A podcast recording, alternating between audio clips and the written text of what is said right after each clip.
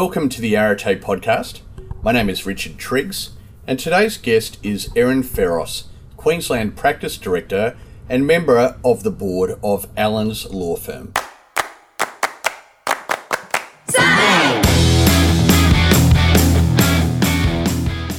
It's wonderful to have you along for another episode of the Arete podcast.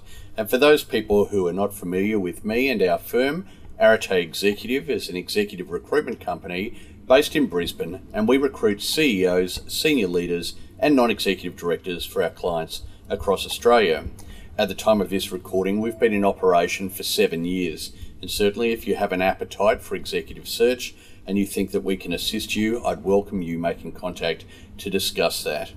The Arete podcast has been designed to interview people who have achieved excellence in their career either in executive roles or non executive roles, and today's guest, Erin Feros, is certainly no exception.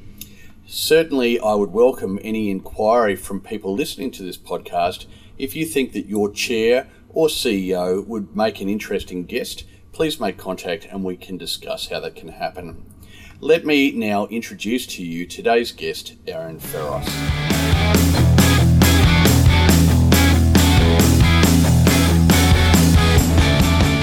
Erin Feros was admitted as a solicitor in 1985 and became a partner of Allens in 1988. Erin is a member of the Allens board, is the firm's mining sector head, and is the managing partner of the Brisbane office of Allens. Mergers and acquisitions in the resources sector and privatisations are Erin's primary area of practice. She is a former director of Queensland Rail and is currently on the board of the Queensland Theatre Company. Erin is also chair of the Queensland Events Committee with Chief Executive Women. Sit back and enjoy this conversation with Erin Feros.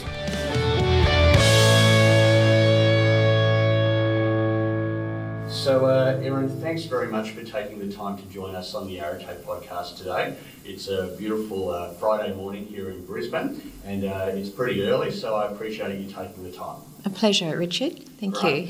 And so, for those people who are listening in and aren't familiar with your background, perhaps we can just talk initially about your current professional responsibilities. What are the sort of things that you're up to? Yes, sure. So, I'm a partner at Allens, uh, based in Brisbane. I'm actually also the uh, Queensland Practice Director or Managing Partner of the Queensland Practice of Allens. Okay. Um, I also sit on the Allens board, and I'm the mining sector leader uh, for Allens in throughout all of their offices um, right. in Australia and Asia. Okay. So um, quite a combination of roles. Sure. I like to challenge myself, and on top of that, I have a practice. Um, in the energy and resources and privatisation spaces, so mm. keeping busy on both fronts. Okay, great. And how? What sort of size is the uh, the business here in Queensland? Uh, we've got a uh, around 230 staff here okay. in Brisbane, yep. Um, just under 20 partners, so uh, quite a lot to, to manage in, in the office, yeah. And so, what percentage of your time would be managing the business versus doing your own legal practical work? Um, it varies from time to time depending upon uh, transactions and requirements of clients, mm-hmm. but there's usually around a 50 50 split okay. um, most of the time. Okay, yeah. Great. And uh, I'm not that familiar with your background, but it seems that you've been with Allens for a long time. Forever. I'm one of the lifers. Right. A lot of the partners here are lifers. Okay. So I don't know. We wear it as a badge of honour, though I'm sure when I look at, speak to some of the junior staff coming in, they are somewhat aghast, I think. Right. That people could be staying in one place for so long. That was the way things were, you know, yes. when, when my generation anyway. Sure. No, it's, yeah. a, uh, it's a very different uh, uh, mentality in relation to career and uh, longevity and so on now, isn't it? Yeah, no, absolutely. Yes. Right. And so um, I like to start these conversations by going back to where it all began. So uh, perhaps if you could just talk a little bit about you know, where you were born and your early life and your family and so on? Yeah, certainly. So I'm a country gal. I was born in Kingaroy, okay. peanut country. Grew up there, stayed in Kingaroy until I was in grade six, and then we moved down to Brisbane. Mm-hmm. I have an older sister who's uh, nearly four years older than I am. So I, I had almost like two mothers in a sense because right. uh, they both looked after me. So I had a wonderful childhood in Kingaroy. It was a lovely time where you rode your bike to school and you had all of your friends nearby and you're just full of play and fun. And my dad, I'm from a Greek descent, so my dad had the Paragon Cafe in Kingaroy, and I used to work there as a little girl and get up on the box and work the cash register with all Right. the customers from a young age. And he trusted me with doing that sort of thing. So it was wonderful. And, and mum had us um, doing a whole lot of extracurricular activities. So we're either in speech and drama lessons or ballet lessons or swimming lessons Right. or tap dancing or singing or piano. Right. So we had a wonderful little Okay. country childhood. And so, what brought you to Brisbane then? Uh, Dad just decided that as his daughters were getting older and needing to move on with their careers, that we should move to a bigger city. So he did it for his girls. Okay, and Yeah. you remained in the same sort of work. Um, no, he moved to Brisbane with mum and dad, and they went from um, owning businesses onto property investments and things. Okay, So okay, yeah. great. Well, you're probably one of the few people that I need to explain the word arete to. Yes, no, understood Greek descent. Yes, Absolutely. Um, and so uh, came down to Brisbane when you were six, and then uh, In grade Oh, six. in grade yeah, six. Yeah, pardon. yeah. Okay, and then uh, obviously did your high school in here, Yes, I did. and then straight into university. Um, well, actually, no. Uh, we took 12 months off. I think these days they call it you take a gap year. Yes. But in those days, I was an early gapper. It was straight after year 12. So I just finished school, and my sister had just finished university. And it was a gap year with my parents. So, um, Dad, because he'd come out to Australia from Greece as a young boy and hadn't had the opportunity to travel, was really keen to travel Okay. and to take his family. So we had a wonderful year in 1977, travelling the world with um, mum, dad, and my sister. And so I deferred my university entry Right. Okay. um, until I came back. and where were the sort of places you went in that year? Oh, wonderful places. We went to um, the US, Canada, Mexico, Europe. Uh, we went to Russia, which was unusual, India, Sure. Iran before the um, Right. Shah was deposed, Okay. um, through Asia and home. It was just lovely. And you were pretty much on the road for a whole year. Yeah, we were. We did stay in Greece for about two or three months in the middle of it and Uh-huh. caught up with all of the old relatives that we hadn't seen Right. in a long time. But it was a wonderful, eye opening Mm. experience for a young 17 year old. Absolutely. And when you look at uh, the way that you uh, view your life now, are there any sort of pivotal moments in that year that have had a lasting impact on you? Yeah, look, my sister and I often talk about this, and I think it was just that broadening of your perspective. Um, you know, going through India, seeing all of the poverty, seeing the beggars, um, going into Russia, going into Iran, seeing what was going on in that country at the time, it just opened up your eyes. And I, I found when I came back to my studies, I had um, more of a maturity about me or, or more of a world vision, if that makes sense. Right. And I think that's actually helped scope the way I approach problems by looking widely at an issue. Okay. okay. And I think, you know, they often say that with young children, even in primary school, travelling with their parents. They say, don't worry about school. Mm. You know, the, the life experience is just worth so much more. So, Mm. yeah, I often think about that and think that at that age, it really helped mould my, my views and my perspective. Right. And just out of interest, uh, your sister, what sort of career did she move into? Uh, she's a secondary school teacher. Okay. Yeah, right. in the performing arts and English. So she's we've got a family, quite a dramatic family. Okay. And so uh, you went directly then into legal University of Queensland. Yes, I did an arts law degree. So Okay. uh, I was at school. I was a maths science geek actually, and I didn't know what I wanted to study. So it's quite a funny story in my family.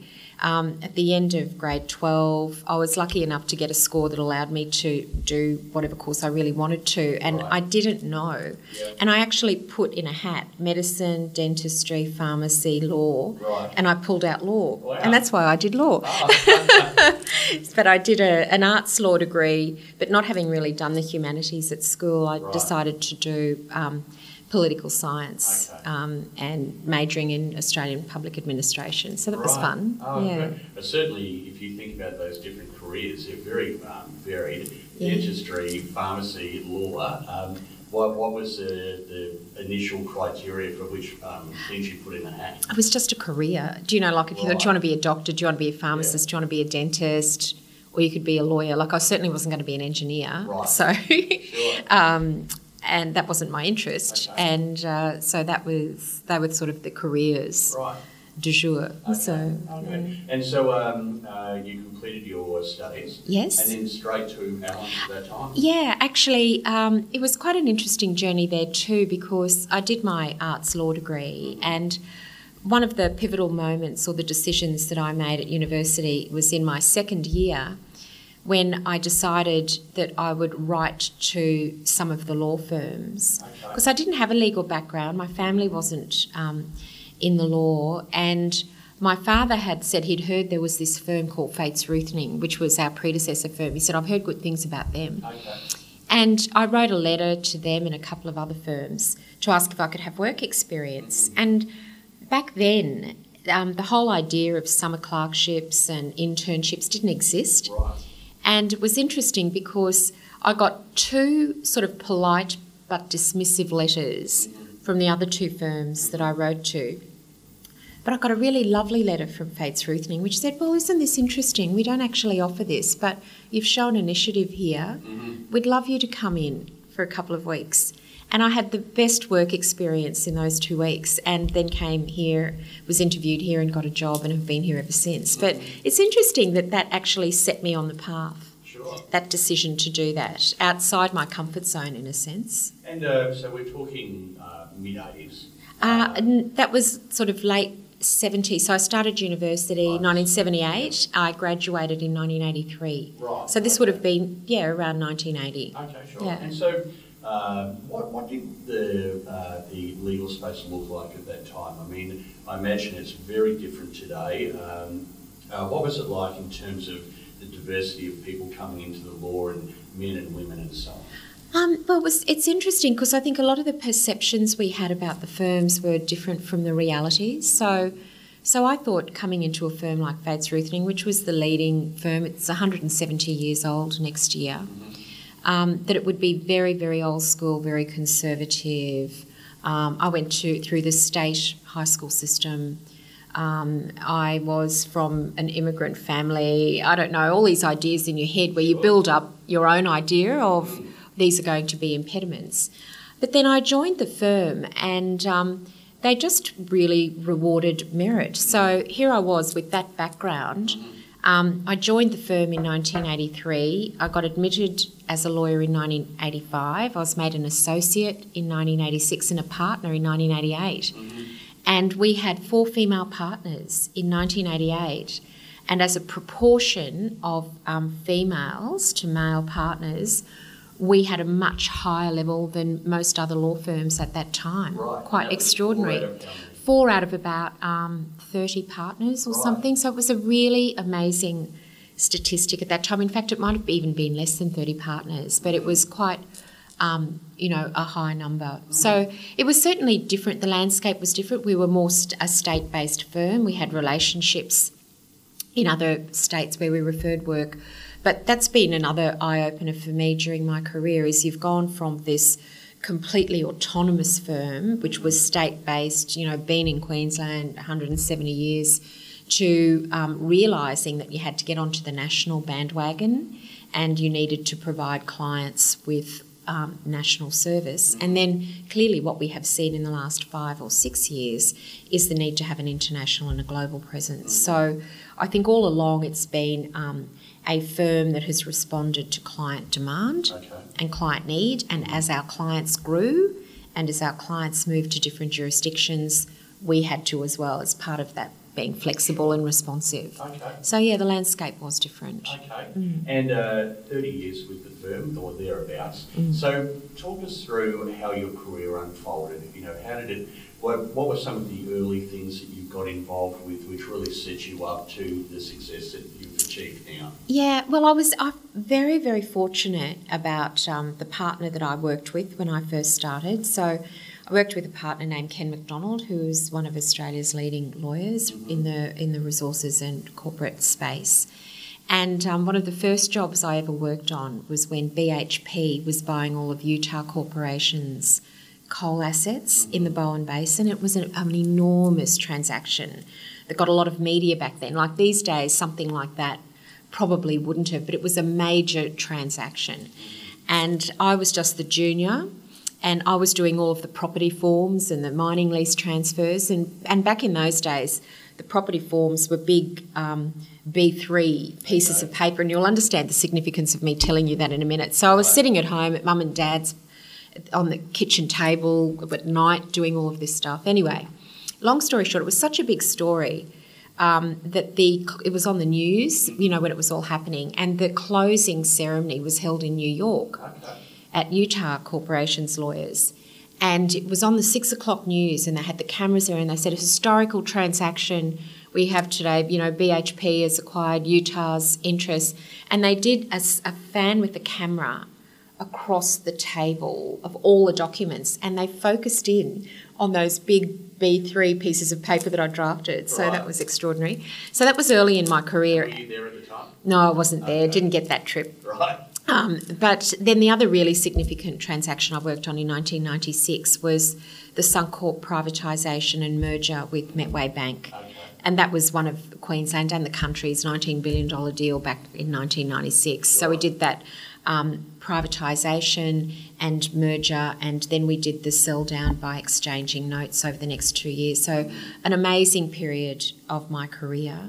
Um, I was working closely with government, I was sitting in Parliament while legislation was being passed, I was advising the Treasurer.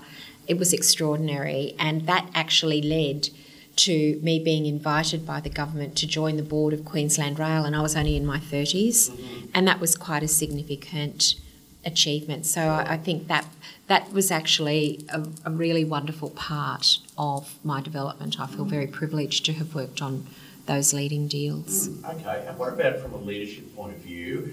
Uh, obviously, as your uh, role has grown and the mandate from a leadership and strategy point of view has changed a lot, um, how, how did you manage your own capabilities in that regard? Um, I, I, I think it's just my behaviour um, in terms of always looking for a new challenge. And so I would often, I often say I would act without a portfolio in the sense of if I would see an opportunity, I think, oh, that's a really good idea, I have to pursue that. Right. Um, so, in terms of transitioning just from practice into leadership, it was almost something that I was doing without title, in a sense. For, you know, early in my partnership, I thought, oh, we really need to develop training sessions for staff or do this, that, or the other, and I would just get in and do it. Mm-hmm. I certainly learnt in taking on um, my leadership roles, which have been both national and international. It's a completely different set of skills that are needed, and sort of managing um, your partners, mm-hmm. managing your expectation, their expectations, and your own is totally different to managing client relationships. Sure. And um, I, I've enjoyed the challenge. I enjoy retooling. I enjoy reinvigoration. I'm a glass half full. I'm a bit of a Pollyanna, so I always see the bright side in any right. time and try and go, okay, that might be happening here, but how about mm-hmm. we try something else? Mm-hmm. So, so I found I've fallen naturally into leadership roles. They aren't things that I sought out. Okay aggressively mm. at all. Right. Um, I always remember when I was invited onto the Allens board, which is nearly nine years ago, uh, by our chairman of partners based in Sydney. I was really quite, oh my goodness, you want me to go onto our board? Um, and then getting elected by the partnership was actually, for me, a, a really high point in, sure. in my career as well. And, and uh, so let's talk a little bit about that. What do you think was some of the attributes that you had and were showing that uh, uh, got you that recognition, that opportunity? Yeah, well, it was interesting because I, I wasn't aware that I had a profile that was national because, you know, these are firms that we had merged with. We didn't necessarily know all of the partners. So we used to have partners retreats, and I guess it's my um, natural ability. I'm quite gregarious in nature, so I can work a room quite well. So I think most people got to know me quite well. But it was very telling. I always recall one of the partners, once I was elected by the partnership to go onto the board, um, said, oh, oh, you know, I was really shocked. And he said, Oh, no. He said, I, I didn't really know you, but I'd observed you and the way you treat people and partners with respect. I knew that you were the right person that we should have on okay. the board. So I thought that was really quite right. quite interesting. It's interesting that comment about treating the partners with respect. So yeah. um, was that uh, a very conscious uh, attribute that you were um, uh, you were living out in your work as compared to others, do you think? I just think it's an inherited trait. You know, if you think about my father, very much moulded, I think, the person that I am. Mm-hmm. And I grew up in a family where values, respect, altruis- altruism, perseverance, resilience, um, but it was really dad's benevolence and respect for everybody mm-hmm. that it just it, it, I think sometimes those things are inherent. They are learned as well. So it wasn't like oh I'm trying to I'm trying to do that. And I'm not saying that other people don't but it had obviously been observed observed by others. And I wasn't aware that that was being observed. That's really the point I was trying sure, to make that no, it's interesting how people see you. Absolutely. Yeah. and uh, from your own perspective when you look at it broader business community yeah. do you think that that is a an element that's lacking uh, well, it is quite interesting. I think sometimes people need to take pause in relation to their relationship with others. And, and if I've got a moment um, to share this one story with you. plenty of time. So, um, so it was interesting. We had at one of our partners' retreats in the early days, it was an international consulting firm had conducted a study, and one of the principals from that firm spoke to us at our national partners conference. And it was a study on what actually makes professional services firms successful, and in particular, what makes individuals successful. So they did this global survey, and it was from a very highly respected consultancy firm. And they said at the end of the day, it all came down to the SWAN. Have you heard about the SWAN? So it was an acronym. So they said many people, our studies have shown us, are smart, they work hard, mm-hmm. they're ambitious, but the thing that actually makes someone successful and stand apart, what is all defining, is the N in the swan. Right. And that is nice. Wow, okay. And it stuck with me, and I have said it to people that I mentor now. And mm. and it was interesting because I spent a lot of time thinking, what does nice mean? Mm-hmm. And and I think nice actually does mean mm-hmm. respecting everyone from the person who has the most the, the lowest um, you know professional role in an organisation to the most senior partner you treat them all the same sure. um, it, it, it's listening to other people it's actually actively helping them and that mm. That was another attribute um, that has been uh, has been pointed out to me that I have was actively helping people. If someone asks for something, I'll go out of my way, not just dismissively going, "Oh yeah, maybe I might look for that later." It'll be, "Oh yeah, sure. Hang on a minute." and doing that. And there are all these little intangibles that actually, you know, make you nice. Mm. And um, it was interesting. I was asked to give the um, address to the graduates at the University of Queensland this year, which was okay. very, um, very heartwarming. Actually, my nephew was graduating in the group, which was interesting. Um, but I told them to be nice mm-hmm. at the end of the day, and um, everyone said that's really good. No one tells us these things, right. but I think through doing that, and and I think it probably resonated with me because it it just made me think of, of how the family that I had grown up in mm-hmm. and how dad was always having, you know, he was um, he was benevolent. He was always supporting people who weren't doing well, or you know, having people in the home that he could help and all that sort of thing. Mm-hmm. So. Um, yeah, so I think that is an interesting lesson in a professional environment. Absolutely, I haven't heard that before, but uh, it's interesting. Um, uh, I often get asked uh, when I'm dealing with CEOs and chairs and so on, which I do all the time. I, I generally find that most people at that level are nice. Yes. Uh, it's interesting that uh, early in people's careers there is uh, this driving ambition which can mm. distract people from mm. being nice. Mm. But um, by the time somebody reaches that level, generally um, they have an attitude of being uh, helpful and uh, yeah. and uh, supporting and mentoring those people yeah. coming through. And that's probably why they're there Absolutely. because um, they have self-selected. Uh, in, in that role. And it's interesting, even speaking to clients, you know, at the end of the day, one of the issues professional services firms face is how do you differentiate yourself? Mm-hmm. And I had a client from the US say to me, look, at the end of the day, you know, for the top five or four firms, we just assume the quality is the same. Mm-hmm. And so if we're working on a major transaction, sometimes the test really is, well, who do I want to spend time with? Uh, you know, outside of the actual job, you yeah. know, because we're going to be together a lot. Yeah. And and that comes down to, you know, who do we like? Mm. Who's nice? Who's sure. not abrasive? Yeah.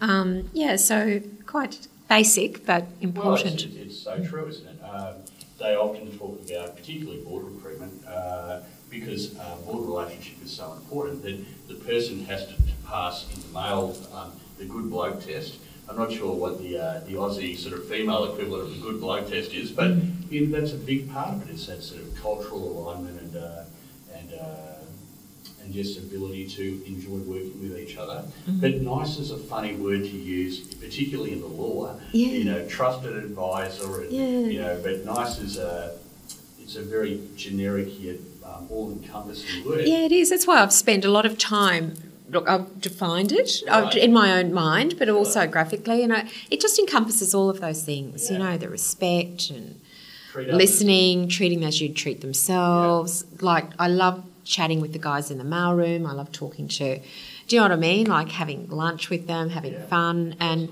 and I think that's all part of you know. Okay, cool. You mentioned uh, you love to retool um, and yeah. retooling uh, to develop your skills as you've grown in your career. What are some of the things that you've done in that regard? Um, well, interestingly, I started off working in the um, resources area here, and that's been predominantly my career at the firm. Though I during there was a period in um, the in the noughties. Uh-huh um, no, no, just let me think when it was. No, it was in the 90s, sorry, um, when superannuation was, you know, they were rewriting all the super rules and everyone was getting excited about it, and we needed an offering here in, in Queensland. So I, I retooled okay. um, for about five or six years to get onto that bandwagon. In, in, and uh, in saying that you became a specialist in superannuation, which was hard. It was complicated legislation. I got one of my lawyers and we sat down in a room and sort of did like SWOT vac tutorials every day, reading the legislation and getting up to speed. And we ended up doing some really fantastic work mm-hmm. in that space with the um, the employer sponsored funds. And there was a whole transition mm-hmm. sort of in the sector with the SIS amendments, as they called them at the time. And um, that was really interesting because I always remember once. Um, it was a challenge. And I thought, oh, this is, you know, scary, but I just want to be get this right. And I'd worked out that, and this is from a standing start, sure. that the way you inveigle yourself into these areas is to join an industry body. So I joined an industry body, and um, everyone was sitting there. Well, there were hardly any lawyers there. There was only one other lawyer there who had a, a, a high profile in the area. And one of the things this industry body did was um, have regular sessions on the changes because there were so many changes coming through in the law. And I remember that the draft um, provisions for the superannuation guarantee charge had just come out, and they were ugly, awful, complicated. And they said, "Oh, someone's going to have to give a seminar on this," and everyone was ducking for cover. Right. And this power overcame me, where I put my hand up. I knew it was the hardest and ugliest of the topics, right. but I thought if I can crack this, okay. that's my entry. Right. And so I put my hand up, and they went, "Oh, Erin, that'd be great. I remember walking back to the office feeling sick in my stomach, thinking, how am I going to do it? And I did, but that was again, you know, challenging yourself, taking, um, taking a risk, yeah. and then working out, you know, um, mm. living up to the expectation and, and doing it. And sort of doing things that are different. Um, one of the things I've done in the last five years was um, realised the opportunity in Mongolia and led mm. our firm to open up an office there. So that again was challenging. Sure. Um, thinking, well, let's look at what's happening in the resources sector in Australia, let's look where opportunities are. We have followed our clients over there before. Um, we were servicing that on a fly in, fly out basis for a number of years, but more and more of us were doing it, and it was like, oh, we need to have a presence there. and always remember ringing the powers that be here in Australia from my little hotel room in Ulaanbaatar, going, hey, I think we've got to open an office up here. Right. And um, getting that moving. And that was another really um, interesting part of my career because I had to do a presentation to our board. Mm-hmm. Um, to our leadership team first, then it went to the board, which I am a member, so I had to step onto the other side of the table and then go to the whole partnership about opening up this office in Mongolia. And I've always enjoyed a bit of fun. So um, I wore national costume, Mongolian costume right. to the leadership presentation, or as near as I could be, you know, Mongolian sure. shawl and whatever. Yeah. But long story short, um, we did open the office there, and it got a lot of media attention. So I ended up getting onto the Australia network, okay. um, and it was it was great from this perspective that our media people here went, you got nine minutes of airtime. Lawyers right. don't get nine minutes. And it was all because it was sort of right time, right sure. place at the time. But sorry, um, I digress a little bit. That's just an example of looking for opportunities yeah. and doing what you have to do um, to get on board, mm. you know, with change. Yeah, well, I can see uh, the uh, enthusiasm and, you know, uh, excitement bubbling out when you're telling that story. Yeah, and it is, uh, people love to be around people like that, don't they? Yeah. Um, and so you joined the Queensland Rail Board. And, uh, yes. how long were you on the, on board? I was on that board for three years, so 97 through to 99. Right. Yeah, okay. so that was interesting. And, and how did you find uh, stepping onto a board uh, for the first time? What were some of the skills that you needed to develop and, and uh, some of the things that you enjoyed about that? Well, I think um, well, I enjoyed the commerciality. You know, like as a lawyer, you you you sit here and you respond. Yeah. You know, at, I mean, we'd like to think we do more than respond, but essentially, you're not in the office, you're not in the hot seat. So, um, sitting on the board, I found it really fascinating. Um, just the range of issues that you had to deal with. I quickly came to appreciate how important listening skills were. Yeah. And also um, the need to make balanced decisions, mm-hmm. um, where it's not necessarily what you might intuitively think is right, but you, you listen to all of the inputs mm-hmm. And you make the decision based on ensuring that you've got all of the information that you feel you need to inform yourself mm-hmm. in relation to that. And I, and I remember um, there was um, another gentleman who joined the board the same time as me. He was from Macquarie, and we were sort of like the two commercial people on this GOC. So it was quite interesting to see how a, a government owned board operated compared to being in the cut and thrust of, of your corporate clients. So um, I thoroughly enjoyed and thoroughly enjoyed that time on the board. Actually, it's really good. And was there a particular mandate as to why you specifically were invited to join the board? Um, look, I understood it was because I'd worked closely with the Treasurer and Treasury during Suncorp Metway um, a vacancy um, arose on the board, and I'd worked with them, and they thought, oh, we would. We, sure. They invited me, so probably my legal skill set and um, my work for them on that on that matter. Mm-hmm. And do you see a portfolio career as being something you'd like to step into, uh, you know, later in your career? I haven't. I haven't given that a lot of thought. Like I'm currently sitting on the board of the Queensland Theatre Company, which yeah. is just fun. Yeah. Um, Oh, and sorry, I don't mean it's just fun. It's it's no, great. Sure. It's an board portfolio, but I haven't actually thought a lot about that. I have an open mind in relation to it, but I'm not actively thinking, okay. you know, that I'm seeking that. Probably because I'm just enjoying what I'm doing at work with my various roles sure. at the moment. Okay, and so um, what are the sort of things uh, you're doing now in terms of keeping work fresh and exciting for you? And you know, when you're looking at the next uh, period of your career, what are the kind of things that you're trying to further develop within yourself? Yeah, well, I think um, the reason I've maintained my level of excitement mm-hmm. is because I like doing new things. Right. And so I've been very privileged in the firm that um, I have got my role as as the Queensland Practice Director. A, a lot of that is around um, trying to mentor younger partners, um, trying to mentor younger lawyers. Mm-hmm part of my role has been to rejuvenate the partnership. We had a lot of partners getting older, all of the lifers, yes. um, and and to bring through a new generation. So I felt that I have been achieving that. Um, in my mining sector role, it's been really exciting because it's very market focused. So we, as um, professional services firms, having a sector focus.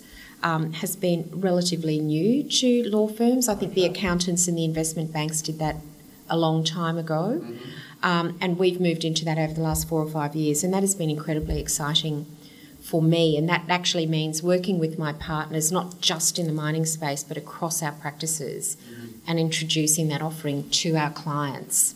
Um, and you know, I've done trips to the UK and throughout Asia. Um, in, in, in that sort of role. But I'm hoping that my, my main legacy now is actually inspiring inspiring um, younger partners. Also, making people match fit for change. I totally understand the need to be flexible, nimble, and innovative. And it's something that I have incidentally done in my career. I've always looked at what's the gap, what can we fix, how can we do something differently.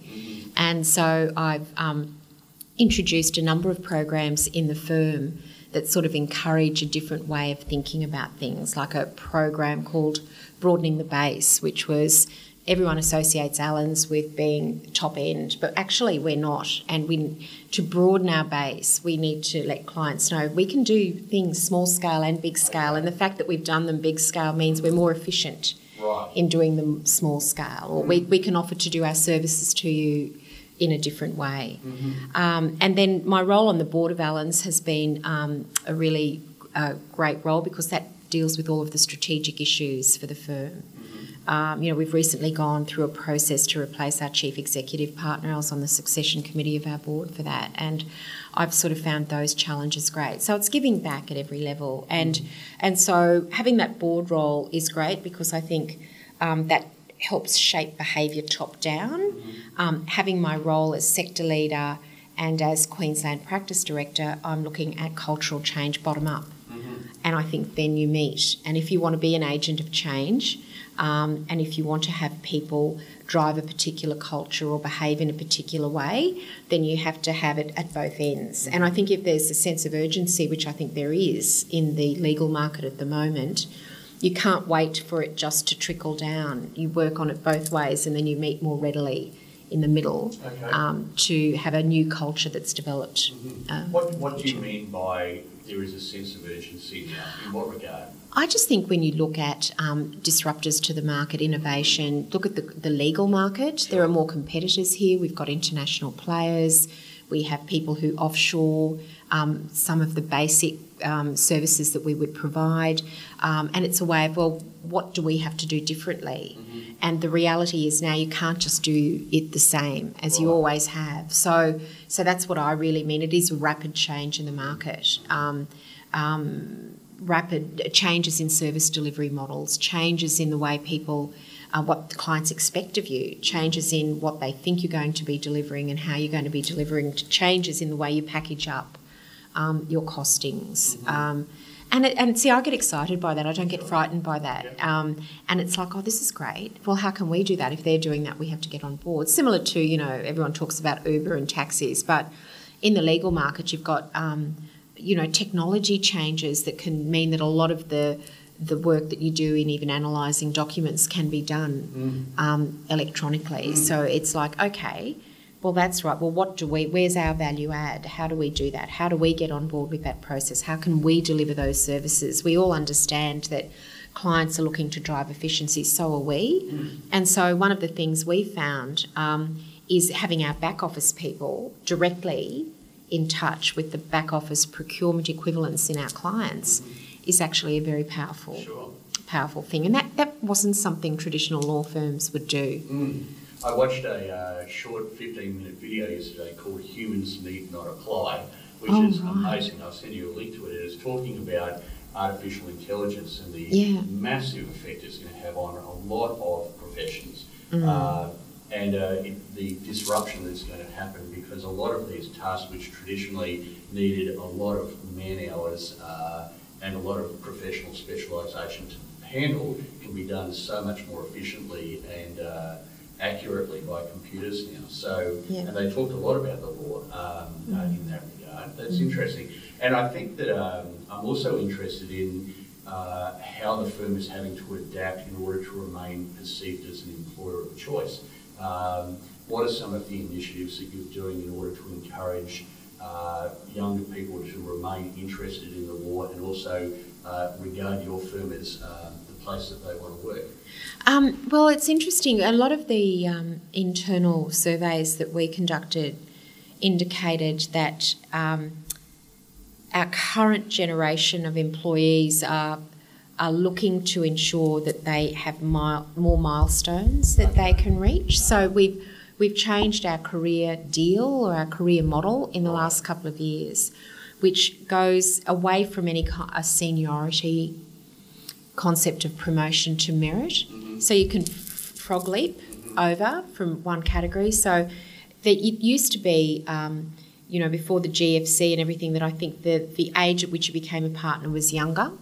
Now it's a longer path to partnership, and I think that's common across. Or, or sorry, erstwhile it was a longer path to partnership, but what we are try, what we're trialing now is that you can get there earlier if you're good and if you've got it. You don't have to wait, you know, eight years plus or whatever the magic number is at any particular point in time. And we've also, instead of just going from lawyer effectively to associate to partner, we now have um, your lawyer, then you can become an associate, then a senior associate, a managing associate, and then a partner. So you have all of these milestones. And if you make managing associate, that's like you are sort of like a partner elect, right. so to speak. And we've been really in the last year in Brisbane, two of our managing associates went up to partner within 12 months. So right. that was in response to um, us ensuring that we're listening to our staff in terms of what they want for career measurement and, and goalposts. Flexibility is the other issue that is incredibly important. I don't think we're perfect in relation to that, but we're working really hard. Um, and I think that's part of the challenge about the changes in the market. You know, we're seeing now with a lot of disruptors, um, you know, they will have women or men who are on part time work sitting in the United States, in the Midwest, at home, doing legal documents on a low cost base.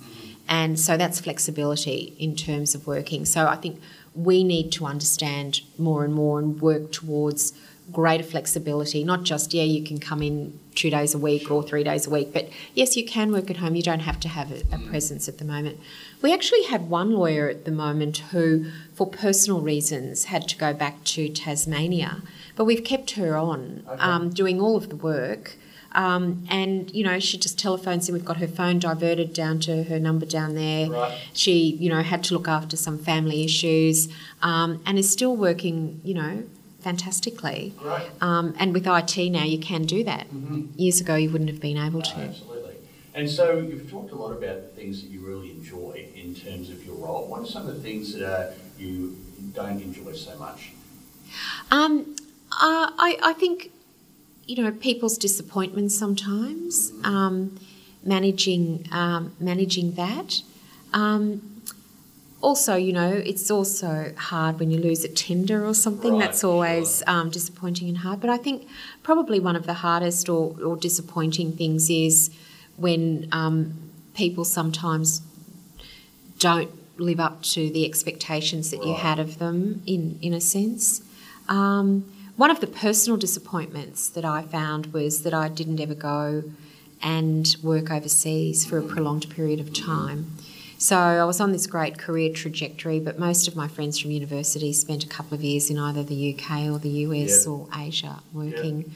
I did an American and international law course for a couple of months in the US, but but that was it. So mm. that so that that was disappointing mm. for me. That's interesting because uh, that is one of my uh, disappointments too. Uh, Is it? I yeah. travelled a lot uh, when I was young with my family, uh, uh and I never chose to do that uh, one or two years overseas, and I really regret it now. Yeah. And so what I'm um, keen to talk about now is uh, chief executive women. Yes. Um, I don't have a lot of visibility of uh, what that's all about, but it certainly is uh, very highly regarded in the market and a great initiative. Can you tell us a bit about that? Yes, certainly. So um, you would have seen in the Australian there was the um, supplement this week all about um, chief executive women and mm-hmm. our 30 year anniversary. Yes.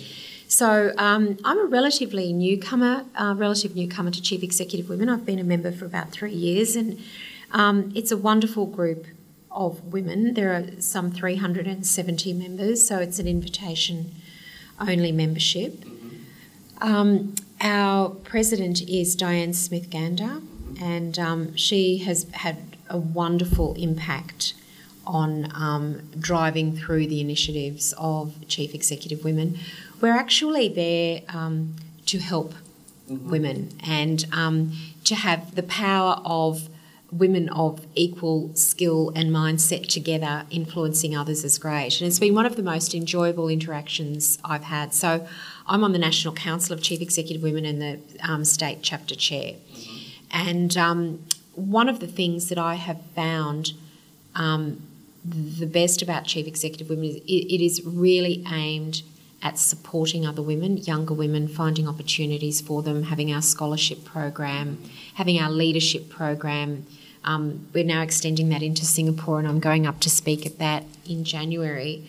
And and I think we've worked out that um, a number of no matter what you do theoretically to encourage women, it's actually hearing other people's stories and other women's stories, similar to what you're doing right now, um, which is an important um, part of um, the, the Chief Executive Women Mantra. So it's more about um, getting a voice, getting a profile, um, supporting each other, but sort of making real changes as opposed to um, you know talking about talking okay. about change. And and values are an incredibly important part of that. We were talking about nice earlier but it was interesting in the um, looking I was sitting on the council looking at the new membership applications for this year very much is a criteria about the values of the applicants. And um, ensuring that altruism is one of the values of the organisation you don't often see altruism sure. as a value um, but yeah, so it's a, it's a wonderful it's a wonderful network. Great. And so, what are some of the conditions for being invited to join? Um, we have some cri- uh, criteria which are available, but essentially it's women who are either at chief, chief executive level or who report to a chief executive who have a national role. Mm-hmm. It goes across professional services, it goes into executive roles. It also covers non-executive um, role, non-executive director roles, but you need to be. There's a whole, there's a, sure. a lot of criteria, but it's essentially indicating that you are a leader, mm-hmm. um, that you have a national role, mm-hmm. And um, that you um, have a lot of responsibilities that that sort of come with that. Sure. Erin, you mentioned one of the things that you really enjoy is being on the board of the Queensland Theatre Company. Uh, what do you think are some of the uh, attributes that are important to being on a not for profit board as compared to a commercial board? Uh, well, I think it, it requires you to have a much um, broader perspective mm-hmm. about what you can and what you cannot do okay. and, and how you are going to be able to achieve it and um, how you are going to raise your funds um, how you are going to keep your um, in the theatre space audiences engaged in what you're doing, mm-hmm. um, and and understanding the creative um, side of things as opposed to the pure. So it's applying a business discipline mm-hmm. to what is otherwise. A wonderful, you know, giving back to the community sure. type of scenario. And, and one of the things I was really proud about um, being on the Queensland Theatre Company of late is um, our, our decision to really back regional Queensland and to tour our shows around. Okay. And you know that that costs money, but at the end of the day, you are trying to do something that will be for the enjoyment of everyone in the state, mm-hmm. um, and not just you know in southeast Queensland. Sure. Um, and I found it interesting when I was invited to join the board of the Queensland Theatre Company. Um, I got a visit from somebody, and I thought, oh, this is interesting. And I thought, oh, they must think I'm creative. Right. Oh, they must have known I did speech and drama in Kingaroy. um, but it had nothing to do with that. As soon as I joined as the lawyer, I was asked to um, chair the audit committee. Right. Um, but it, it's really interesting working with mm. the artistic directors and seeing things develop and and similar to what we're we've been talking about with disruption mm. you know with the theatre there are so many different mediums now for people to be entertained mm. um, and looking at how you can keep theatre relevant to the younger generations Absolutely. is a real challenge yep. um, and you know mixing it up and having different shows mm-hmm. we've just had a fantastic production of ladies in black Okay. Um, which is a musical. Tim Finn um, oh, yes. wrote the music, right. and um, it was just a wonderful way to end the year. Oh, fantastic. Mm. And so, uh, for the uh, audience of uh, men and women who are looking to develop their careers to their full potential, whether that be into a CEO role or a board role or um, uh, irrespective of industry, what would you say are some of the key lessons or, or key pieces of advice, other than be nice, uh, that uh, you would suggest are important for them to keep in mind and focus on? Um, look, I, I think be yourself mm-hmm. is critically important. Authenticity. Don't let um, ambition overshadow who you are or mm-hmm. think you need to behave in a particular way in mm-hmm. order to achieve something or push yourself in a way that makes you not who you, you really are. I know that's, mm. that might sound a little bit um, soft, but it, it's actually very important. I've noticed the people who who really get ahead let things fall into place in their natural order. Mm-hmm. Um, there are decisions that you have to make. Like I said, one of the decisions was yes, I did write into Feez Ruthning to get work experience, and then that led to this yeah. whole career. But mm-hmm. um, I think it's important to to back yourself, be yourself, and, and, and don't be discouraged if you get knocked down a couple of times. Mm-hmm. Um, you know, there have been times when you know I've wanted something to happen and it hasn't, and I've felt a little bit, oh, you know, why didn't that happen, or you know, whatever. And it, you pick yourself up, and and I've noticed through observation now. People who haven't got that resilience, so you have to be resilient. You have to accept that there will be the ups and downs in your career journey, and also remembering that it is a longer term game. And um, sometimes you're overly ambitious to achieve something in a short period of time. You need to take pause. So I think being being authentic, um, backing yourself, and taking some pause in relation to where you're going in your career, and also not fretting about the bad stuff and not not sweating on it, um, and being able to move on Mm-hmm. and and change what you're doing, and having having the um, self perception to go, you know what, maybe I didn't do that the way I should have done it. Mm. Maybe I need to change my approach here. So, being self critical, but at the same time backing yourself Mm. is important. Does that answer? I think so. Um, uh, Margie Haseltine uh, has been on the podcast. She's a very Yes. uh, involved member of uh, Chief Executive Women as well. And one Yeah. of her big things was coming to a realization within herself to be far more authentic. Um, And it was quite a pivotal uh, uh, moment in her career. So, uh, you know, you uh, echo that. And uh,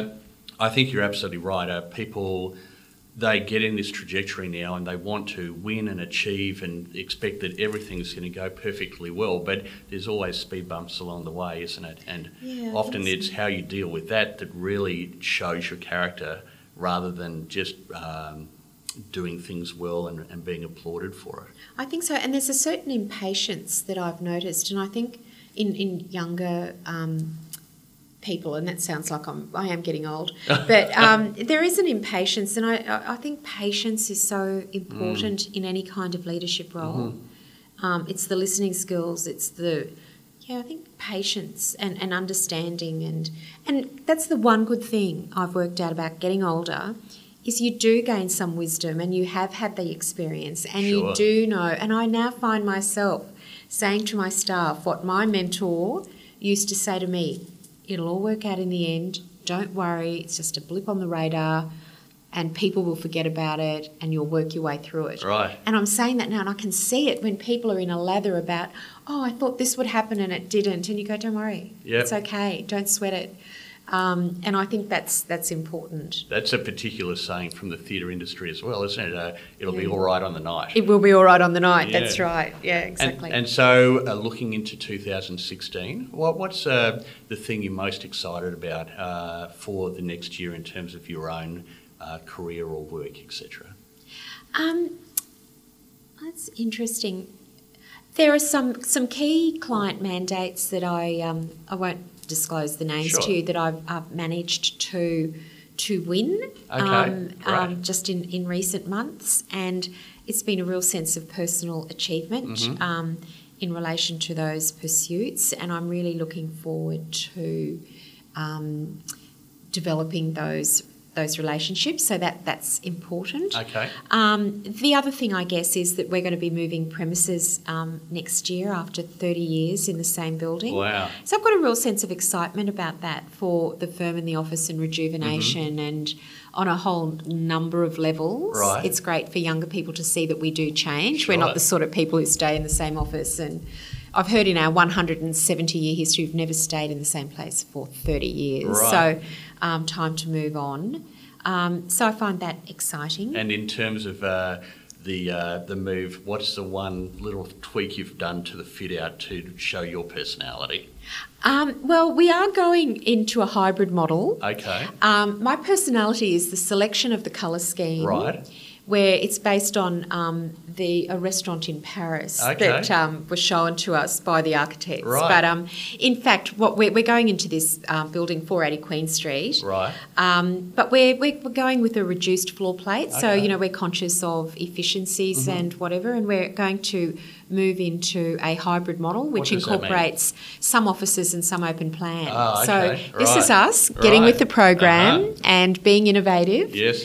And um, and whatever. But I guess one of my other legacies, my personality on that was just integrating the idea of library and bookshelves into the cafe area. You All know right. that whole Okay. instead of having your separate library, you sort of integrated into um, a lovely working space. Great. um, and when does that move happen? Um, probably around May next year. Right. Yeah, very very exciting. So Exciting looking forward and to that.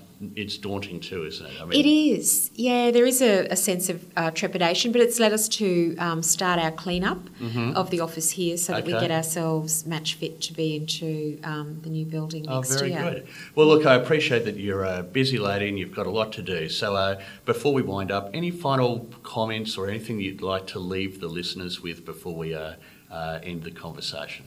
Um, no, I've, I've, I've enjoyed talking about um, myself today. It's always cathartic um, Sure. to be prompted to talk about um, stories, and um, I don't know, just to say to everyone, just really back back yourselves. Um, my career has been a joy. Um, I felt very appreciative of the opportunities that have come my way. Um, I didn't aggressively seek any of them out, and it's always um, it's very sweet to be to be recognised for being yourself and learning that it's okay not to have come from the traditional profile of person Sure. you thought might be needed for a role, and um, not changing who I am. Like I'm, you know, quite light-hearted and and whatever, and I've retained my femininity. I haven't felt that I've had to change in order to achieve what I've achieved at the firm. So anyone who's there feeling insecure about what's out there for you, really be yourself and back yourself. And the world seriously is your oyster. Oh, that's excellent. Well, thanks very much and have a wonderful afternoon. Thank you very much.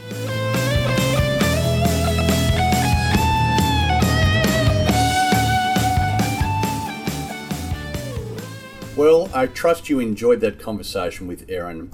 I certainly found her enthusiasm and energy extremely engaging, and I'm sure that the younger members of Allens would find her a tremendous mentor and a leader that they would aspire to working and performing under. I look forward to having you along for future episodes of the Arate podcast, and in the meantime, have a fantastic day.